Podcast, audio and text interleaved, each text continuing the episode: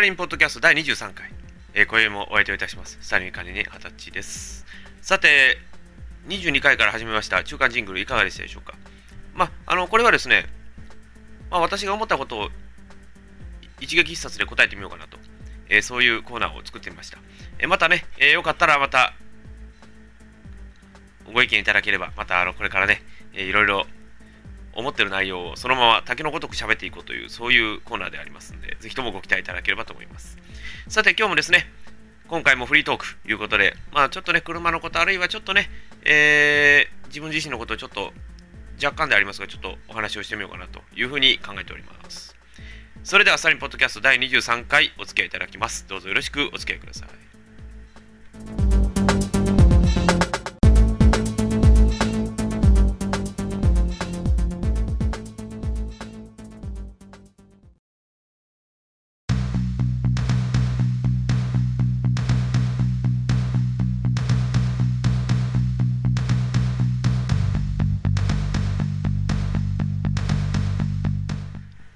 さて、2回ぐらい前にですね、まあ、G のやりましたということでお伝えしたんですけど、まあ、G のがですね、まあ、ことのほかうまく終わりまして、ほっと一息をついておったんですが、まあ、ちょっとしたところですね、修理預かりをいただきまして、えー、まあ見てみましたら、まあ、なんじゃこれというぐらい、どついておったという、そういう車でございまして、まああのー、まあもともとはあのオークションでね、えー、買ってきた車なんですけども、まあ見てみたら、後ろもついとる、前もついとるというよくわからん状態になっておりまして、まあ、私がね、とことん言うんですけど、車を選ぶときは、軽傷の事故車をお願いしますというふうにいつも言うんですけど、今回は、綺麗に重傷でございました まあ、あの、民からね、見ていただいたら写真載ってますけど、まあ、フレームが綺麗にぽっきりといっておるというような、そういうような車でございますけども。まあ、今ね、ちょうど、ちょっと今ここにはないんですね。あの写真撮ってから、まあ、その次の日にですね、あの板金整備の方が取り来られまして、まあ一応、予算を見積もってみて、それで合わなかったら部品取りをしましょうという、そういう感じのスタンスで今回はやろうかなというふうに考えておりますね。まああの、ここのところですね、まあ保険も最近は両立が上がってきたりとかしてる部分もありますけど、まあ、今頃ちょっとね、事故が多いですね、やっぱりね、もう、ぶつかったりこねたりとかいう、そういう感じで、車がボンボンボンボン壊れていくような感じが、日本ではしないようでもないですが、まあでも、板金修理でもね、やっぱりこう、いろんな板金さんのテクニックが問われるような、そういったこともあるんでしょうけども、まあ、私の場合でしたら、まあ、いつも信頼のおける板金屋さんにいつもお願いをして、えまあ、こそっと安く仕上げてもらうという、そういう全くもう利益になっとらんぞというような意見が飛んできそうな感じでいつもやっておりますが、まあ、あの、本当ね、何事もそうなんですよ。車屋さんにしろ、そういう整備屋さんにしろ、修理屋さんにしろね、必ずこう、信頼できる方をね、よく選んでいただくというのが基本ですね。だから値段だけで飛びついちゃいけないということなんですね。えー、で、まあちょっとこの度ですね、まあいろいろちょっと部品等も多々仕入れてきまして、今私のポッドキャストに今後ろ側なんですけども、えらいものが転がっております。え、まあ、あの、ガラスから、なんから全部が転がっておりますような、そんな状態になっておりますので、まあ、あの、今後ね、まあ、修理日記いうことで、えー、民からブログにはアップしていこうかなというふうに考えております。えー、どうぞね、皆さんあのご覧になってくださいね。えー、さて、まあ、ちょっと車の話にはなりますが、ここのところ、まあちょっと私もそうなんですが、最近ちょっと軽音をメインに扱っていこうかなというふうに考えてきたりしております。それからなんでか言いますとね、税金がやっぱり高いんです、普通じゃ。えー、で、やっぱり 1500cc からだいたい3万4500円、これ岡山県の話ですね。で、まあ大体それ以上になるとどんどんどんどん上がっていくようなそういう税率でございますが、まあ私もちょっとあの、最近ちょっとピンク財政でございまして、まあ、できるだけ安く抑えようということで、まあ、軽音の方がね、えー、経営貨物が4200円、軽乗用が7000円いうことでね、えー、まあだから最近の本当、軽音が増えてく、増えてるゆえんっていうのはやっぱそこにあるんでしょうね。やっぱりこう、維持費が安い、かつ、まあ、1対1のプラモデルとして、まあ、モデルとしてはいじりやすいというね、そういうこともあるんでしょうけどまあ、それに、ケイオンって部品が結構ね、お安く設定されてますからね、何でもかんでもいじりやすいというような感じになっておりますですね。えー、で、あと、ジーノなんですけども、まあ、あと数日ぐらいでパーツレビュー、あと何件か上げれるんじゃないかなというふうな気もいたしますね。えー、でね、あの、皆さんね、あの、昔からよく言うんですけど、やっぱ事故車って意味嫌いますよね。やっぱりこう、皆さんね、あの、ちょっと事故車へのちょっとスポットライト当ててみてください。結構ね、事故車でもね、馬鹿にできないんですよ。それがどうしてか言うとね、事故車ってね、あの、皆さん意外と、なんかこう、きっちり直してないとなんかガタが出るような感じでね、皆さん思いがちなんですけど、あの、普通車だったらね、やっぱりね、そういうわけにはいかないんですよ。いいように直しておかないとね、やっぱり後々で影響が出てきたりしますんでね。で、軽音ってね、やっぱりこう、前回の G の時話しましたけど、G のエンジンって今頃3万円で、走行1万5000キロぐらいの出てきますからね、余裕で。だからね、本当僕らよく言うんですよ。ボディさえしっかりしとけばね、あとは何とでもなるんですよ。ええで、特にね、今頃だったらね、17年式以後ですね、あのー、車両形式ね、皆さん覚えておいてくださいね。あのー、今だったらね、あの平成17年度燃費基準達成者、ね、あ燃費基準じゃないです、ごめんなさい、あの排ガス基準、低排出ガスですね、えー、三つ星が CBA- ね、四つ星が DBA- 配布から始まってる、えー、そのね、車種形式を変えますとね、もう部品が多いですから、結構意外とね、多いんですよ。だから、私の G のでもあれ DBA なんですよ。あのー、四つ星の低排出ガス車ですね。で、燃費基準があれ5%だったんですよ。5%達成者、22年度ですね。あ、22年度でしたっけ？あれ、20、今頃は27年度いうのが今出てますね、今。えー、まあ22年度て、ね、あの燃費基準達成者ということで。えー、で、本当にそういうの買っとくとね、あの、部品のね、供給率が多いんですよ。それはなんでか言うとね、やっぱ軽音ですから、やっぱりこう、オークションとかね、まあ、ヤフオクですね、ヤフオクとか、まあ、ビッダーズであるとか、あるいは、今だったらね、あのそういう専門のね、ホームページの今あるんですよ。えー、ぜひとも皆さんね、ご覧いただいてね、軽四ってね、やっぱいじりやすいですから。で、今ね、軽四でもやっぱりこう、まあ、トヨタではキセノンってよく、あのディスチャージとよく言いますけど、まあ、まあ、HID ですね。HID であるとか、今頃はオートエアコン、ね、もうメーターもいいのがついてますし、あとはもうスマート、スマートキーですね。まあ、日産ではインテリインテリジェントキーとかよく言ったりしますけど、そういうのが結構揃ってる件も最近多いんですよ。で、事故車でも結構いい率で出てくるんですよ。えー、ぜひともね、あのー、皆さんね、あの、チャレンジしてもいいと思うんですよ。だから、あんまりね、こう、もう、ど素人さんがいきなり始めるとちょっと困るんで、まあ、そこはね、あのそこのまあ、もしお知り合いにオーソリティがいらっしゃるようでしたら、ぜひともね、聞いてみてください。あのね、事故車を直してね、まあ、例えば、事故車直していきますよね。そしたら、まあ、例えば、車なんですけど、例えばね、事故車を10万で買いましたと。で、ちゃんとね、事故車買うときにね、ちゃんとね、横に知っとる筋の方をね、ちゃんと用意しといてください。だから、例えば、オーソリティであるとか、そういうね、車好きの人を用意してもらってね、で、そこでね、あの、なんぼかかるかぐらい、大体概算見とくんですよ。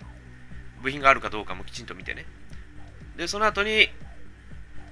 板金を修理ね、して、車をいい状態に持っていく。そしたらね、例えばね、10万でやってね、軽修事故車やったら大体ね、20万ぐらいでできるんですよ、板金修理って。で、それ部品をあと10万買ったとしても、大体40万ぐらいですが。で、そのし、その例えば中古車が70万、80万とかで出てたら、30万浮いてるわけですよ。そしたらその30万で何買うかですよ。予算があればね。だから例えば、カーナビを買ったり、オーディオを買ったり、ね、あと例えば、タイヤホイールを用意したりとかね、そういう方向性もできると思うんですよ。だからぜひともね、皆さん、あの、買いたいだけにね、自己車を回すんじゃなくて、やっぱりそういう自己車だからこそできるこというのも実はあるんですね。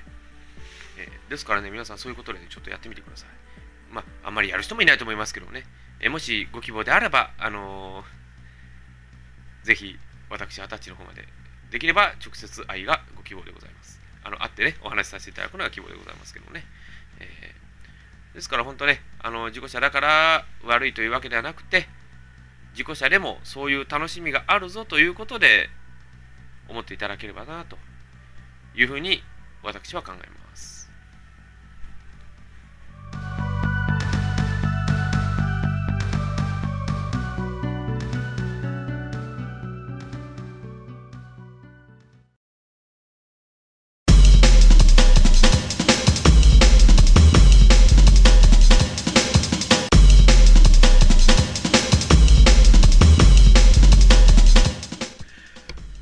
来ないでと言われても来たくなるのが今年の花粉。スタリンポッドキャストまだまだ続きます。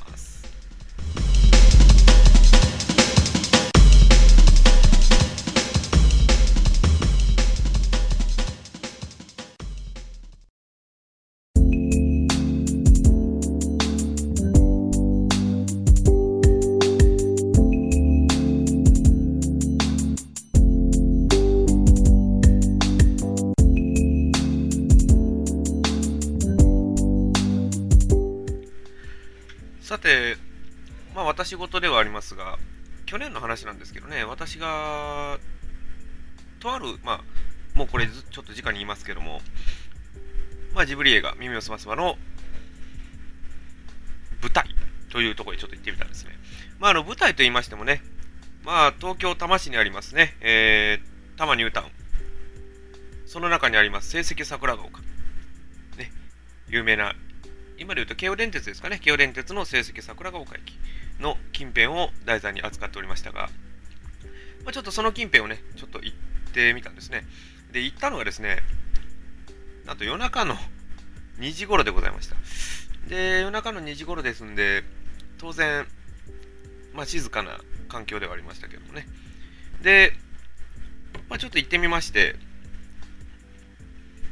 まあ、雫が住んでいた場所であります、住んでいたというよりかはね、住む設定の場所になってますね。であります、愛宕第二団地ですね。あの、給水塔が、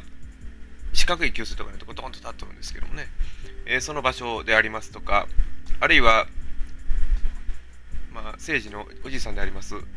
西城が住んでね、あの、店をやっているというあの地球屋があるとされている場所、えあの、桜ヶ丘2丁目、このロータリー、で、ちょっと行ってみたんですが、で、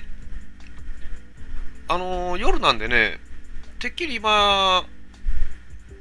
人通りがちょっとあるかなと、まあ、東京ですからね、あるかなと思ったんですが、全く人通りがございませんでして、まあ、私としても、まあ、ちょっとね、カメラを向きやすい環境じゃなかったかなと。まあ、本当はね、昼間に行くのが、まあ、本当はベストなんですけども、まあ、私の場合、ちょっとね、まあ、次の日にちょっと、神戸に行かない、ね、その日にちょっと神戸行かなきゃいけないということで、まあ、2時に着きまして、まあ、その後すぐとんぼ帰りで神戸に行ったという、そういうこともありまして、まあ、あの、愛宕第二団地行きましたら、本当にね、静かな環境ですね。まあ、私も、かねがね、前、ね、あの前の回ぐらいでね、あの結構前の回で団地の話をしましたけども、まあ、本当にね、その駐車場に止めてある車は変わってもですね、建物自体変わってないんですよ。まあ結構昔からね、あるわけですから。まあ当然、おここに、これが舞台なんだということでね。で、私がね、まあ、この成績桜ヶ丘実は初めてではないんですね。で、行ったのが大体、今から大体何年ぐらい前ですか、12、3年ぐらい前ですか？ね、ちょうど2000平成12年、11年ぐらいに行ったことがあるんですよ。まあ大体その後1年、1年ごとで大体1年、1年で次ね、2年連続で行ったことがあるんですが、もう車はね、やっぱり変わってるんですよね。やっぱり今止まってる車とかがやっぱこういろいろ変わってたんですけど、車は変われど団地自体は変わってないわけですよ。となるとね、やっぱりこう、懐かしい感じで見れるわけですね。で、まあそのロータリー、ロータリーもやっぱちょっと若干変わってましたね。えー、で、まあ、バス停のとこに車を止めまして、今、のバス停ね、あの、張り紙がしてありまして、まあ、これからまあ、ちょっと新しい地域バスで運行しますと言ってね、あの、まあ、あの日野自動車のポンチョっていうバスが小さいバスが映ってましたけども、まあ、コミュニティバスとして運行しますよということでね、こういうふうに出てたわけですけども、まあ、写真を撮りまして、その後ですね、まあ、いろは坂、ね、あの図書館があります。図書館があるというね、あの設定になってましたが、であと、まあ、その、静岡市の学校へ行くときに使うね、その階段をモチーフにされたという、その階段もございましたね。まあ、行きますと、久々に行きますと、なんかこう、胸躍ると言いますか、まあ、大変懐かしいんですよね。えー、その光景を見たときには、ぱ来てよかったなというふうに思った感じではありますね。で、ただね、やっぱり心残りだったんですね。で、あの、私が行った時、まあ、前回行った時、前にね、行った時にはですね、まだまだ行けたんですが、まあ、最後のそのラストシーンで、生と雫はその告白をするという、告白し合うという、そういうシーンがありましたが、そこのね、秘密の場所には実はもう入れないんですね、今。策をされてですね。それが何でか言いますと、まあ、その心ないいたずらがあったりとか、あるいはゴミを捨てていったりだとか、まあ、ちょっとその、ファンとしてはそのあるまじき行為があったということです、対決の地域住民が大変激怒してしまったということで、もう立ち入り禁止しましょうということでしておりましたが、まあ、本当はね、立ち入り禁止だったんですが、まあ、行こうかと思いましたが、私もやっぱりそういうのはね、もうそういう、入らないでくださいというところ、わざわざ罪、ね、そういうのを犯してまで行こうとは思いませんので、あえてその横を通っただけでね、終わりましたけど。でもやっぱりこう、何が一番違うかとやっぱりね、マンションがやっぱり建ってしまってるので、その、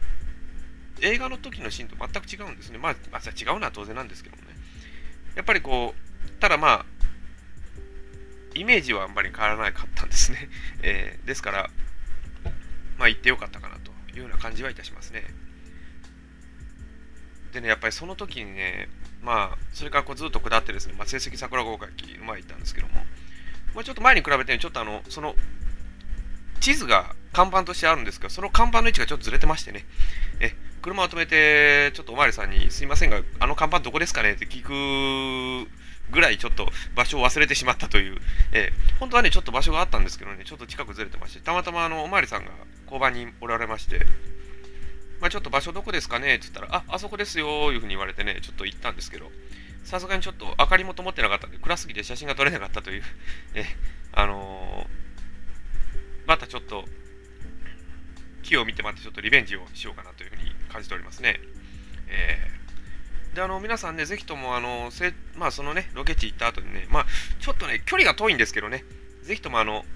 まあ、ちょっと、ローソンチケットでの話になりますが、ぜひともね、三鷹の森ジブリ美術館、えー、ぜひとも行っていただきたいですね。え特にあの奥さん連れの方なんかはね、一番最上階に確か、猫バス、ね、あの、メインを乗っけて、ね、こう行く隣のトトロでありますが、あの、猫バスのオブジェがドーンと、ね、もうお子様にはもう大変嬉しい、感激するような、ね、あの、場所もありますけども、あとあの、そこでしか見れないものってあるんですよ。実はショートムービー、土星座でありますけども、まあ、そのショートムービーが見れたりとか、あるいはね、これあのー、ちょっとこう、話が前後しますけど、いろんなね、ショートムービーとかそういうの見れたり、あと、その、一番最初からありますグッズショップではいろんなね、グッズが買えたりとか、そういうのもありますね。ぜひともね、あの政治巡礼していただければと思います。まあ、あの政治巡礼といってもね、皆さん、あのそれぞれの節度を持ってやっていただければいいかなというふうに思いますね。まあ、中には、まあ、その私がね、やっぱりそう一番嘆かわしかったのは、やっぱりその秘密の場所にどうしても入れなかったというのが、やっぱり唯一の心残りだったので、ね、皆さんももし政治巡礼行かれる場合ですからね、そういうのを見ていただければと思いますね。まあ、例えば、あのー、ちょっと僕よく知らないんですけど、ラキスタとかね、ああいうのでしたら、例えばなんかどっか神社が有名になったとかいう、そういう話もありますし、まあ、いわゆる慶音では、豊猿小学校、まあ、なんか町長がね、なんかかなり前に壊すかなんだかで、町民と揉めたというような小学校でありますが、まあ、そんなね、感じでやってるようですので、まあ、これはもう皆さんのあくまでも自由ですが、ぜひともね、そういうのを見ていただいて、それから作品館をもう一度見直してみるのもいいんじゃないでしょうかね。さて、お送りしてきましたけども、この23回いかがでしたでしょうか？まあ、あの、これからね、まあ、こういう多々、自分自身の話も込めながら、また進めていこうと思いますから、どうぞよろしくお願いをいたしましょう。それでは、第24回でお会いすることにいたしましょう。それではまた。